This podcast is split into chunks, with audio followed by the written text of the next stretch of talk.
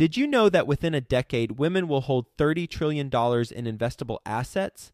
Yet somehow, only 19% of women reported feeling confident in selecting investments that align with their long term goals. Our friends at Invest Her are out to change that. Invest Her Con is the number one premier conference for women in real estate, and it's happening June 2nd through the 4th in Austin, Texas. Invest Her Con is not just another real estate conference. It's a transformational experience focused on real estate investing, business strategies, and self care tactics all designed to help women take control of their financial futures. Gain the knowledge and skills you need to grow your portfolio and build a sustainable business, all while connecting with over 500 women who are playing at the same level. To learn more and to get your tickets, visit investhercon.com today and use the code 100best ever to get $100 off your ticket. That's investher, H E R, con.com promo code 100 best ever to get $100 off your ticket.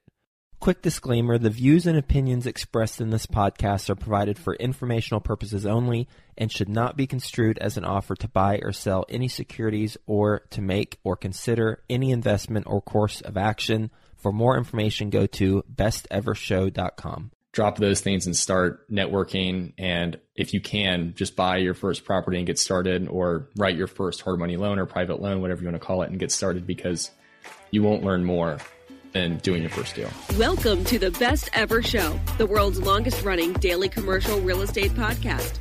Our hosts interview commercial real estate experts every day to get you the best advice ever with none of the fluffy stuff.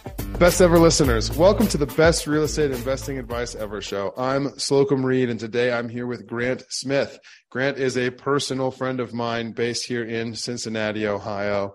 He is a principal at Sharper Capital Partners, an Ohio based hard money lender committed to funding projects for residential rehabbers. He also works full time in medical device sales. His real estate portfolio includes 80,000 square feet of self storage just north of Cincinnati with some outdoor parking, 18 acres of raw land in the Sycamore Township neighborhood of greater Cincinnati, and a triple net auto repair shop in South Lebanon, again, just north of Cincinnati. Oh, and also a duplex that they just acquired here in the neighborhood of Evanston in Cincinnati. Grant, can you tell us a little bit more about your background and what you're currently focused on? Yeah, Slocomb, first and foremost, I'm super happy to be here. So thanks for having me on. A little bit about what I'm doing right now. I run a hard money lending company based out of Cincinnati, Ohio. Here we service the entire state. So that's been probably the bulk of my focus at this point while still maintaining my active sales job. Background going back, I was a finance major at the University of Cincinnati, graduated from there always wanted to be involved in something finance related. Ended up working my way into sales and that sort of thing. And then it just kind of progressed in terms of the assets I acquired through some family members and things of that nature. And then really got into private lending because I didn't know any other investment products that were going to give me the return I was looking for.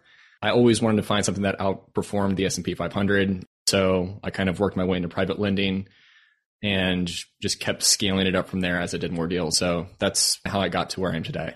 Real estate wise, I know you're still working full time in medical device sales grant, but real estate wise, your focus is primarily the hard money lending company, as I understand it. Thinking about the members of our audience who are more actively involved in their investing and have capital or the ability to borrow at low interest who are weighing their options with how to invest or how to be engaged in the real estate investing space. You've engaged in a variety of commercial real estate investing niches now. Why is hard money lending the place that you've decided to focus? Honestly ended up on accident. Like I said, when I went to the University of Cincinnati, my senior thesis was on the persistent performance of private money managers, which meant can average Joes like Grant Smith outperform the returns of the S&P 500, which over a long period of time was about 9, 10% pre-tax. So I was looking for investments that were going to outperform that. And I liked some of the characteristics of the real estate investment space, specifically that there really was no one winner. When you think of who owns all the real estate, there wasn't just one company that dominated everyone. Obviously, there are a few, but by and large, it's a lot of mom and pop ownership. The other thing is that it's not perfectly efficient relative to what you would see with the S&P 500. So a lot of the information about properties, you really have to do a lot of digging and figure out, okay, why are things the way that they are? So with inefficiency, there's usually just more opportunity. And later on, I got into looking at businesses that had less regulation. So what I liked about private lending is I really wanted to own assets. It wasn't initially the goal of mine to just lend on them, but I wanted to get started in real estate and I didn't want to sit around and wait for the perfect opportunity to come by before I started making relationships and adding to the real estate community. So what worked out in my instance is I had a surplus of capital and I had access to a line of credit that was at a relatively low interest rate compared to the rate that I could lend out to other investors. So with that in mind, I decided just to get involved. I was approached by one of my good friends from college who then became a real estate agent and he connected me with a flipper. So from there, I started funding properties. We started doing deals together. And the first deal I funded, I remember sitting up late at night, sweating, thinking about, oh my gosh, am I ever going to see this money ever again?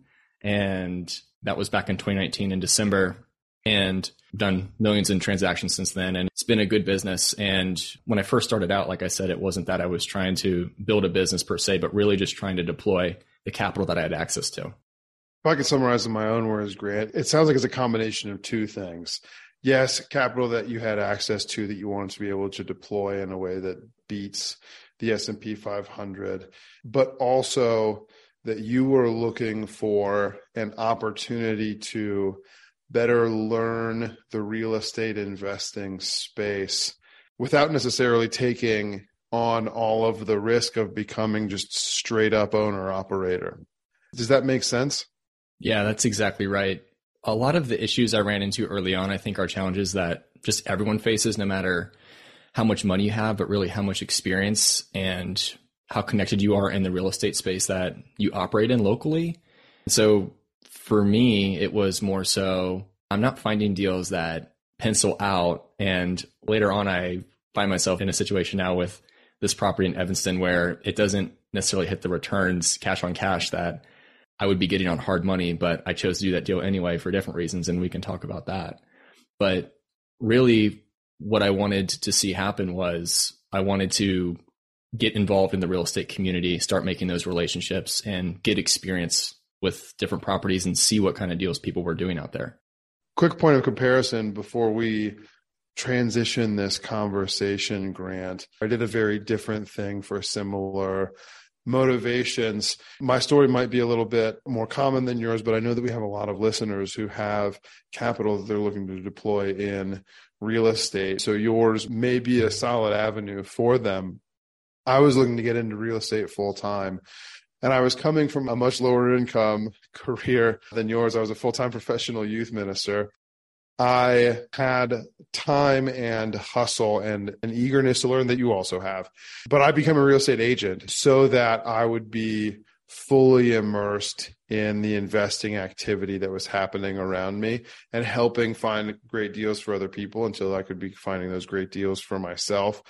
And it sounds like you are using lending for a very similar purpose. You don't necessarily have the infrastructure built out to find great off market deals. You don't or didn't when you started have broker relationships and things like that that were going to lead to great opportunities to own and operate. So networking with the people who have the skills that you're hoping to develop or hoping to build on in the future, making your capital available to them so that you're adding value while also putting yourself not in the driver's seat necessarily, but in the car with the opportunity to go along on the journey with them and learn what you can. Is that fair?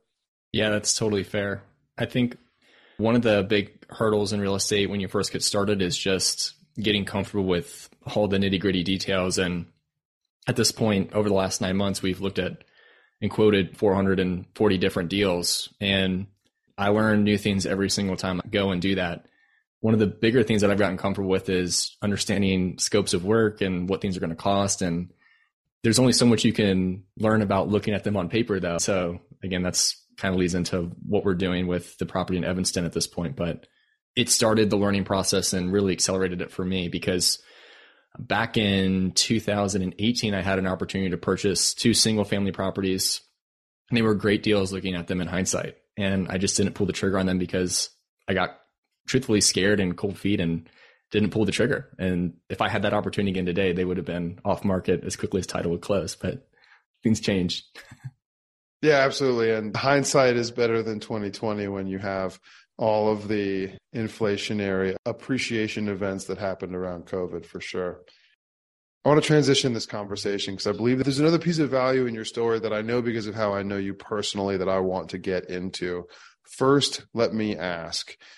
Obviously, Sharper Capital Partners is the current focus. I want to get to that last, but I have within your current commercial portfolio self storage, raw land, and a triple net single tenant commercial space. Chronologically speaking, how did you acquire those? or when? Which one was first? Which one second? Which one third? And then we'll dive in. Yeah, the self storage units were actually first, and right. those were acquired from a family member. It was my father. So he sold those units to me and my four siblings. I'm the managing member of that LLC and entity. He originally had them sold for a price of about four million and the appraisal ended up coming back on that property when he was selling it and it came in at around 3.6 million and that's what it was scheduled to sell at. And i raised my hand and i was like well i'm a buyer at that price because i knew some things about the asset. In terms of how it was being operated that i, I thought i could do better and increase the value of that asset.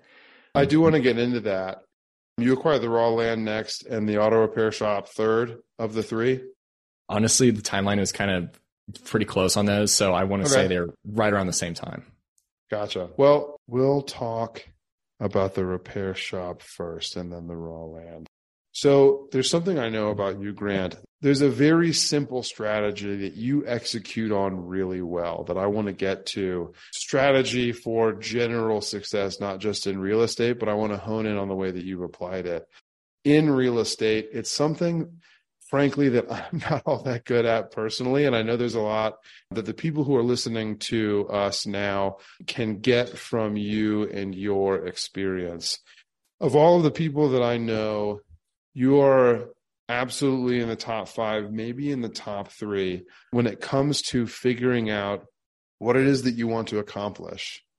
Finding other people who have already accomplished it figuring out or directly asking from them and receiving from them their blueprint for success in the thing that you want to do and then implementing their blueprint for yourself. So that strategy of know what you want, find the people who have it, get their blueprint, execute it on it for yourself. That's what I want to talk about. And I want to talk about all these different avenues through real estate that you have pursued through that lens and the advice that you can give on doing that specifically, the things that you've done right and the things that you've done wrong, using each of these as examples. Does that make sense?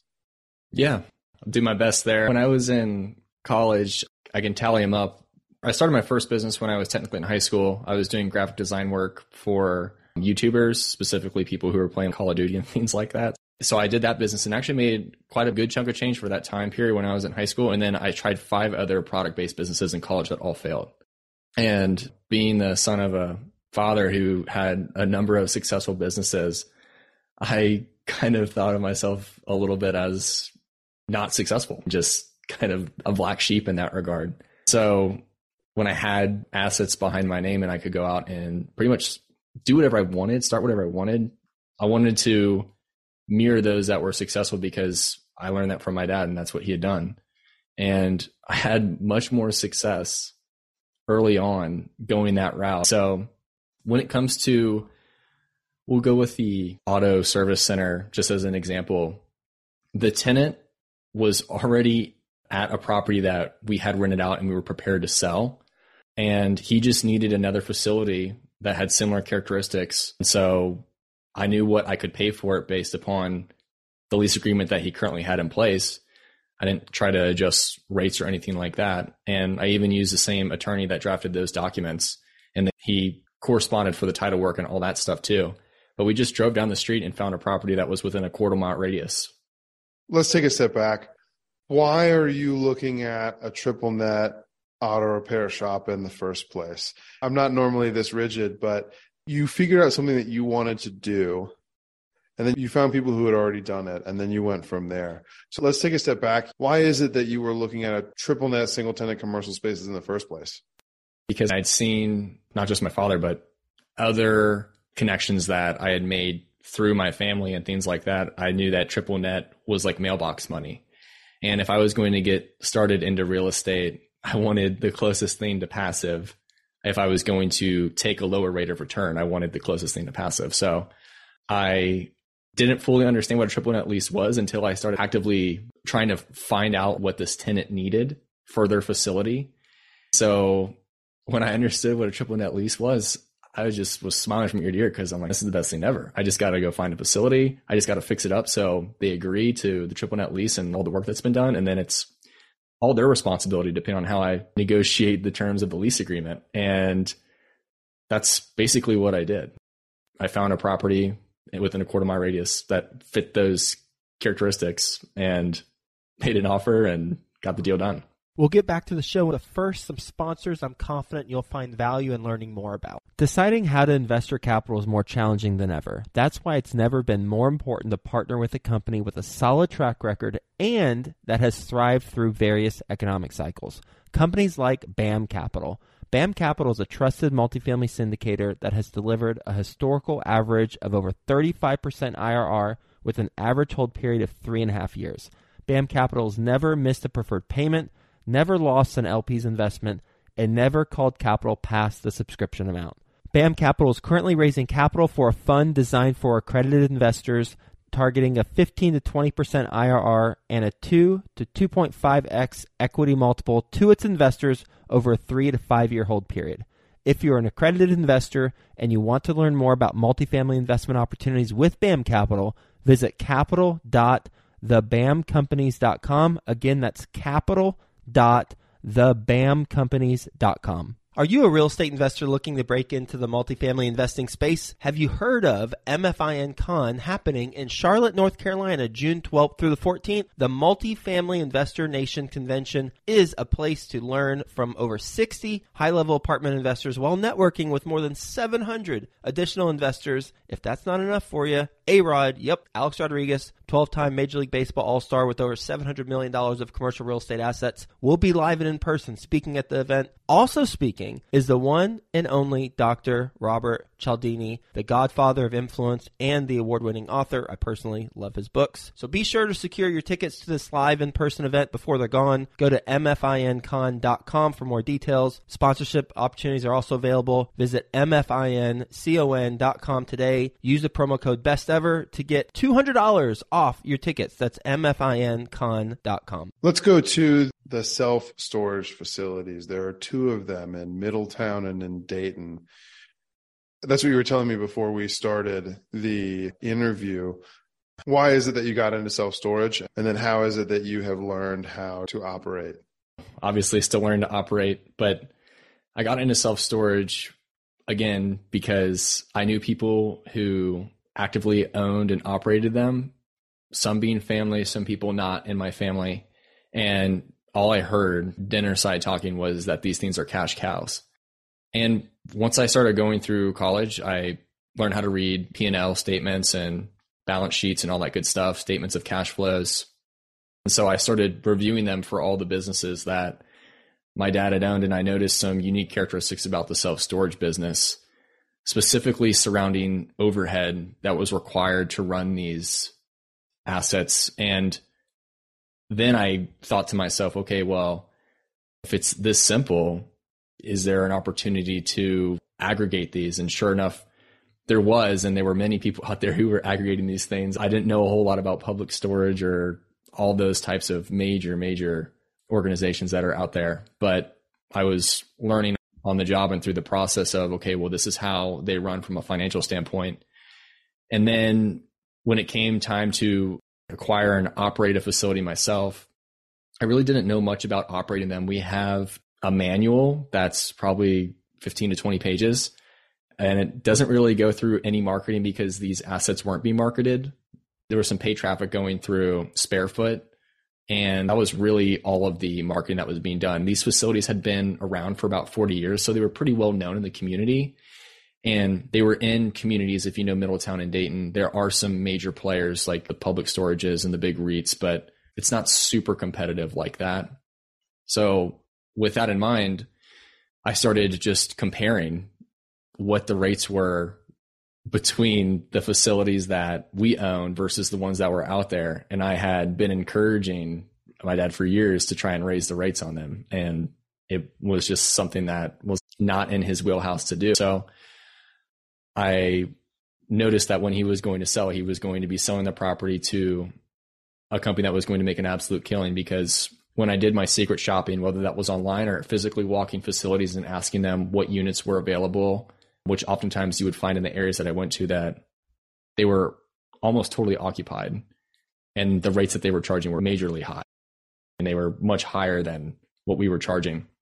So all those things combined, I just kept OPEX where it was at and then penciled out what rates would be like if higher. And I could offer something in the vicinity of six or seven cap. And then with financing wind up in the 20% cash on cash return if I paid what I paid and got the rent increases and maintained occupancy. You acquired that in 2019? I believe it was 2020. The date ranges for me are kind of all blurry because I feel like I think I have COVID time warp. So I'm not specifically sure. I get that. How is it performing now? Fortunately, things have gone according to plan in terms of people accepting the rent increases. There are active property managers on site, and I've chosen to keep them in place because they know more about running the facilities than I do. So I chose to keep management exactly the same. Both people have been there for very long periods of time. They were there before my father originally bought the facilities in 2010. So when I asked them about when their last rate increase was, they couldn't even remember. So I thought that was a good thing.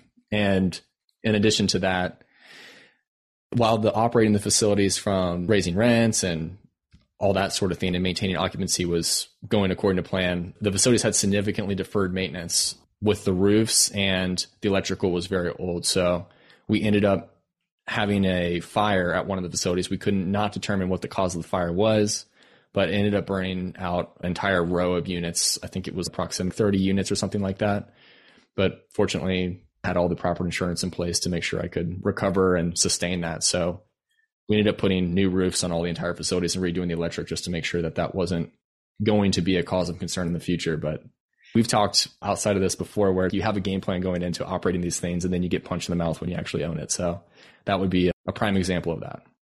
Let's take a couple minutes to talk about the 18 acres of raw land in Sycamore Township. For those who are not familiar, can you describe Sycamore Township within greater Cincinnati? And also, there are three or four school districts that Sycamore Township touches. Which school district is this land in?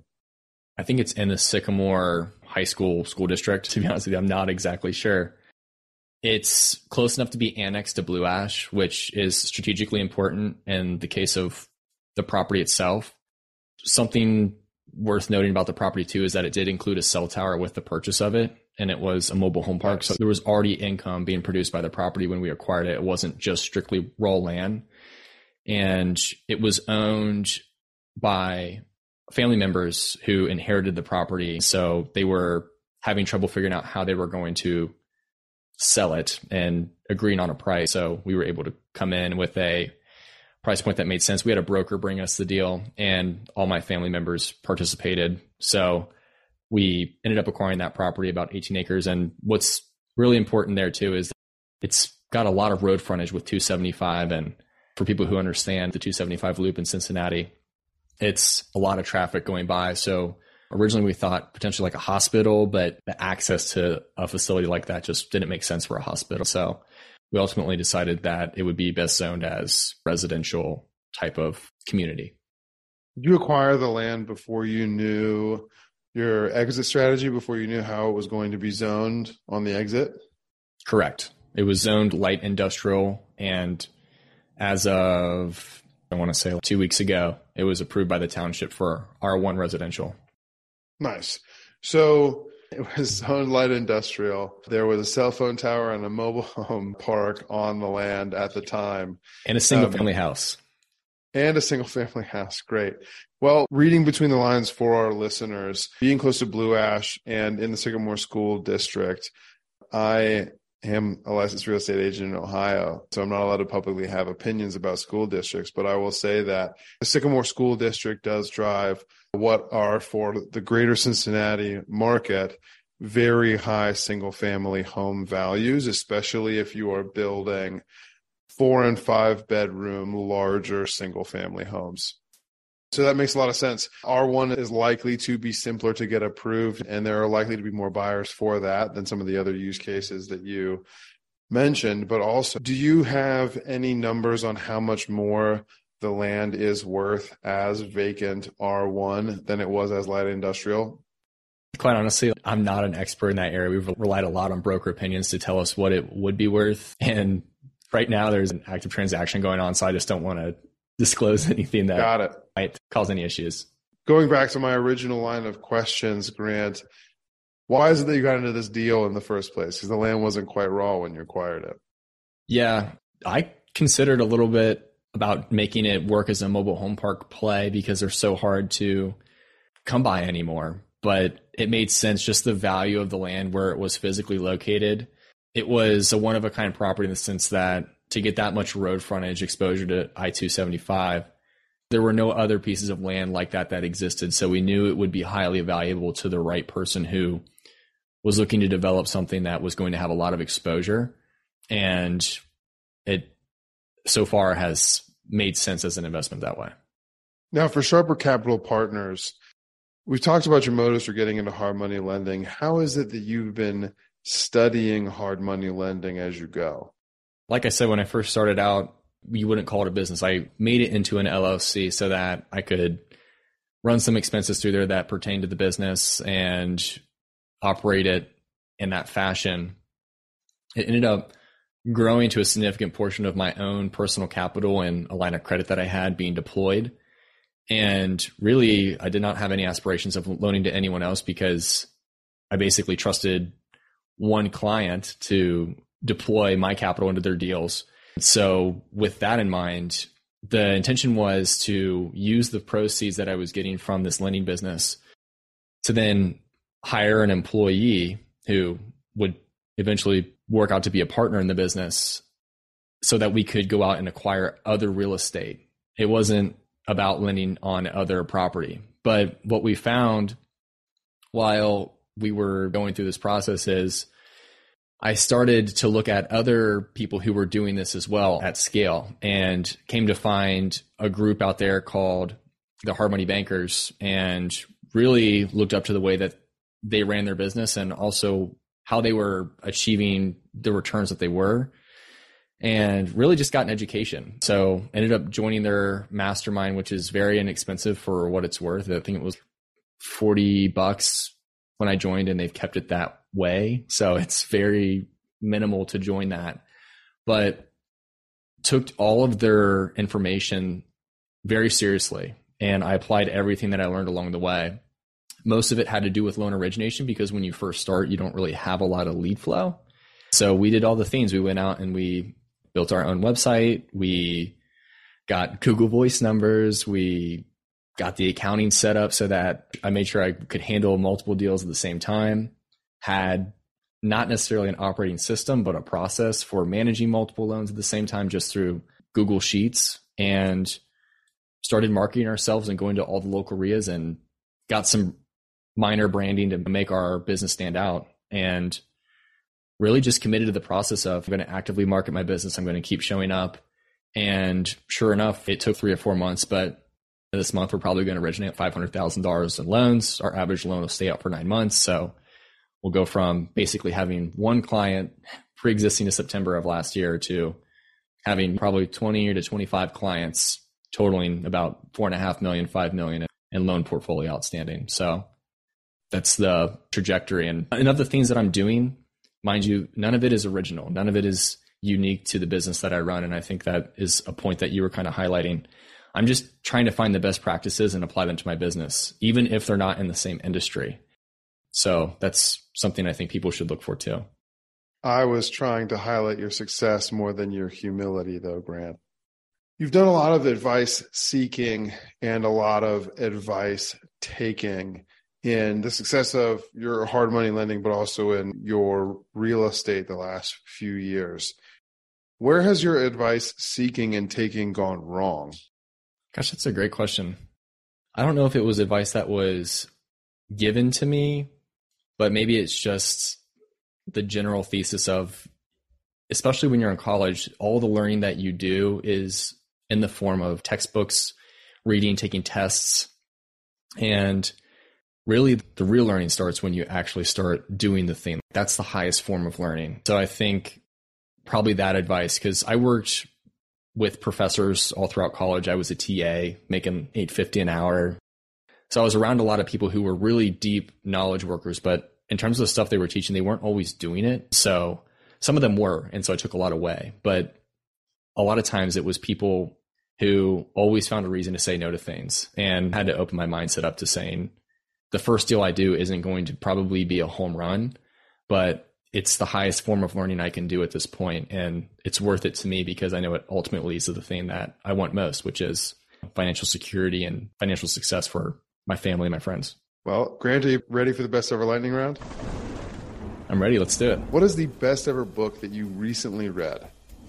I'm rereading Atomic Habits by James Clear, and I know that's been on the Amazon bestsellers list for a long time, but it's a book that, again, when you take action on all the advice that's given in there, it's life changing. So I recommend that to anybody. What is your best ever way to give back? This is a good question because as busy as I am, I don't feel like I give back enough. If I had to say the most consistent form of giving I do, and it's probably tongue in cheek because it's technically marketing for my business, but I run a podcast. So I have people on there and we create content so that people can learn about what we're doing or what other people are doing and achieving financial success in their business. So that's probably the most consistent way I give back. Thus far, Grant, in your real estate investing activity, both acquiring and operating and lending, what is the biggest mistake you've made and the best ever lesson that resulted from it? Due diligence. I think that's probably the best advice I could give anyone is even if you are working with someone who's high character, it's so important to do your due diligence and it's okay to trust but verify. So a lot of times, especially in the lending business, you're working with people who have all the right intentions, but the biggest thing is just to make sure that you're setting both parties up for success. And I think that's true of partnerships or anything of that nature. Just making sure you do your homework before you get involved with something. And what is your best ever advice? My best ever advice would be once you've read enough books, and if enough books is I'm spending more on purchasing the next book than I am actively going to meetups or something like that.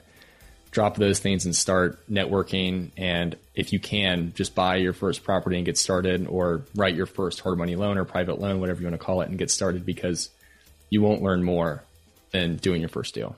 Last question Where can people get in touch with you? Best way to get in touch with me is at sharpercapitalpartners.com. We have all of our socials and emails and all that good stuff there. So again, that's sharpercapitalpartners.com. That link is in the show notes.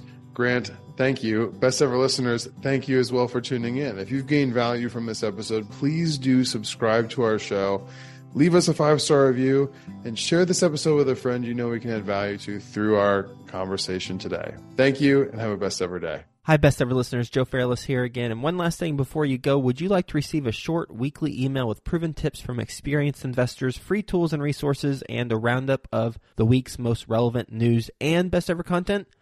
Well, if so, join the community of nearly 15,000 commercial real estate passive and active investors who receive the best ever newsletter.